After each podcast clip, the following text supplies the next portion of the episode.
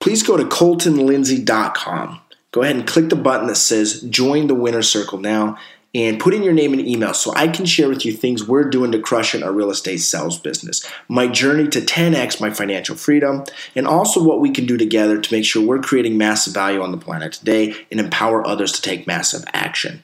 Quick word from my sponsors. First of all, it's my real estate sales team based in Utah, the WGR sales team. You can go ahead and go to www.the wgr.com and make sure to check us out if you have any questions or need a buyer and seller to get some service here in Utah. Also, make sure to go to fearlessagent.com.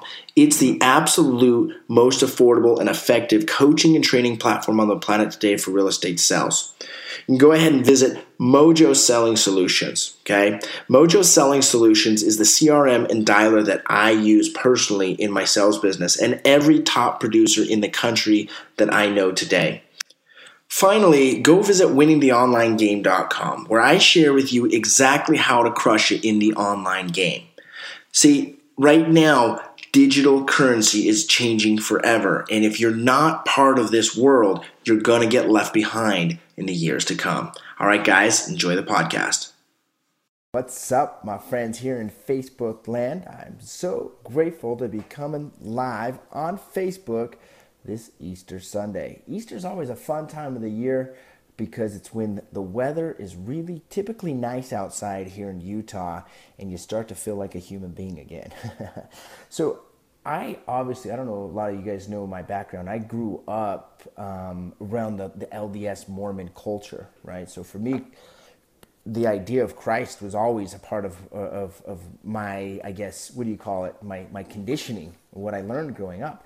And so there's always this day, Easter, right, that I've had from the beginning, and a lot of people have had, had Easter in their life, but sometimes people, we all have different perceptions or, or perspectives of what, what the resurrection is. And I wanted to share with you guys kind of a little bit of my opinion on the idea of resurrection and how I've been able to use it in my life, okay? I, I went through this course a, a, few years ago. You might have heard of it, Landmark Worldwide. It was really, really cool. That was when I, I definitely got that. Um, hey, what's up, Chad? Thanks for hopping on. That's when I definitely got that.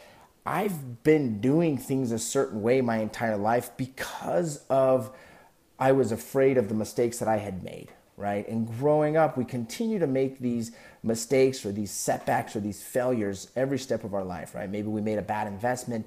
Maybe we, you know, treat our spouse bad or, or, or we have an addiction or, um, you know, maybe you, you, you lied or you stole or you cheated or you just, just plain messed up. Right? Maybe some of y'all been arrested before. I remember I was arrested in ninth grade, right? Eighth or ninth grade. Um, you know, I've, I've had to deal with stupid mistakes my whole life, right?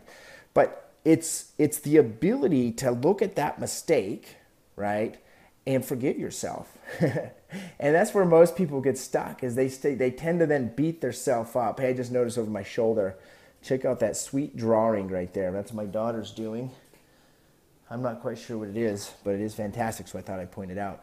So you, you look at this mistake and you you forgive yourself for for what you've let down. Maybe you let down yourself or someone else, and and understand I can't change the past. And as a friend Tupac Shakur always says, you can't go rolling forward if you're looking in the rearview mirror, right? Or however the hell he says it. But the point is, if you're always looking at the past, even i mean it's fun. The other night i spent uh, probably a good 30 minutes just thinking about memories from my life that i enjoyed that i loved right? From traveling to bangkok to brazil to um, shoot uh, beijing um, the time that we almost freaking i thought we were going to die from beijing to bangkok um, thinking about when we spent time at the world cup thinking about different adventures in the wilderness when I was a kid, like friends when I was five, six, seven years old. Like you, you think about these memories and you, you kind of get stuck in them. And whoop, knocked my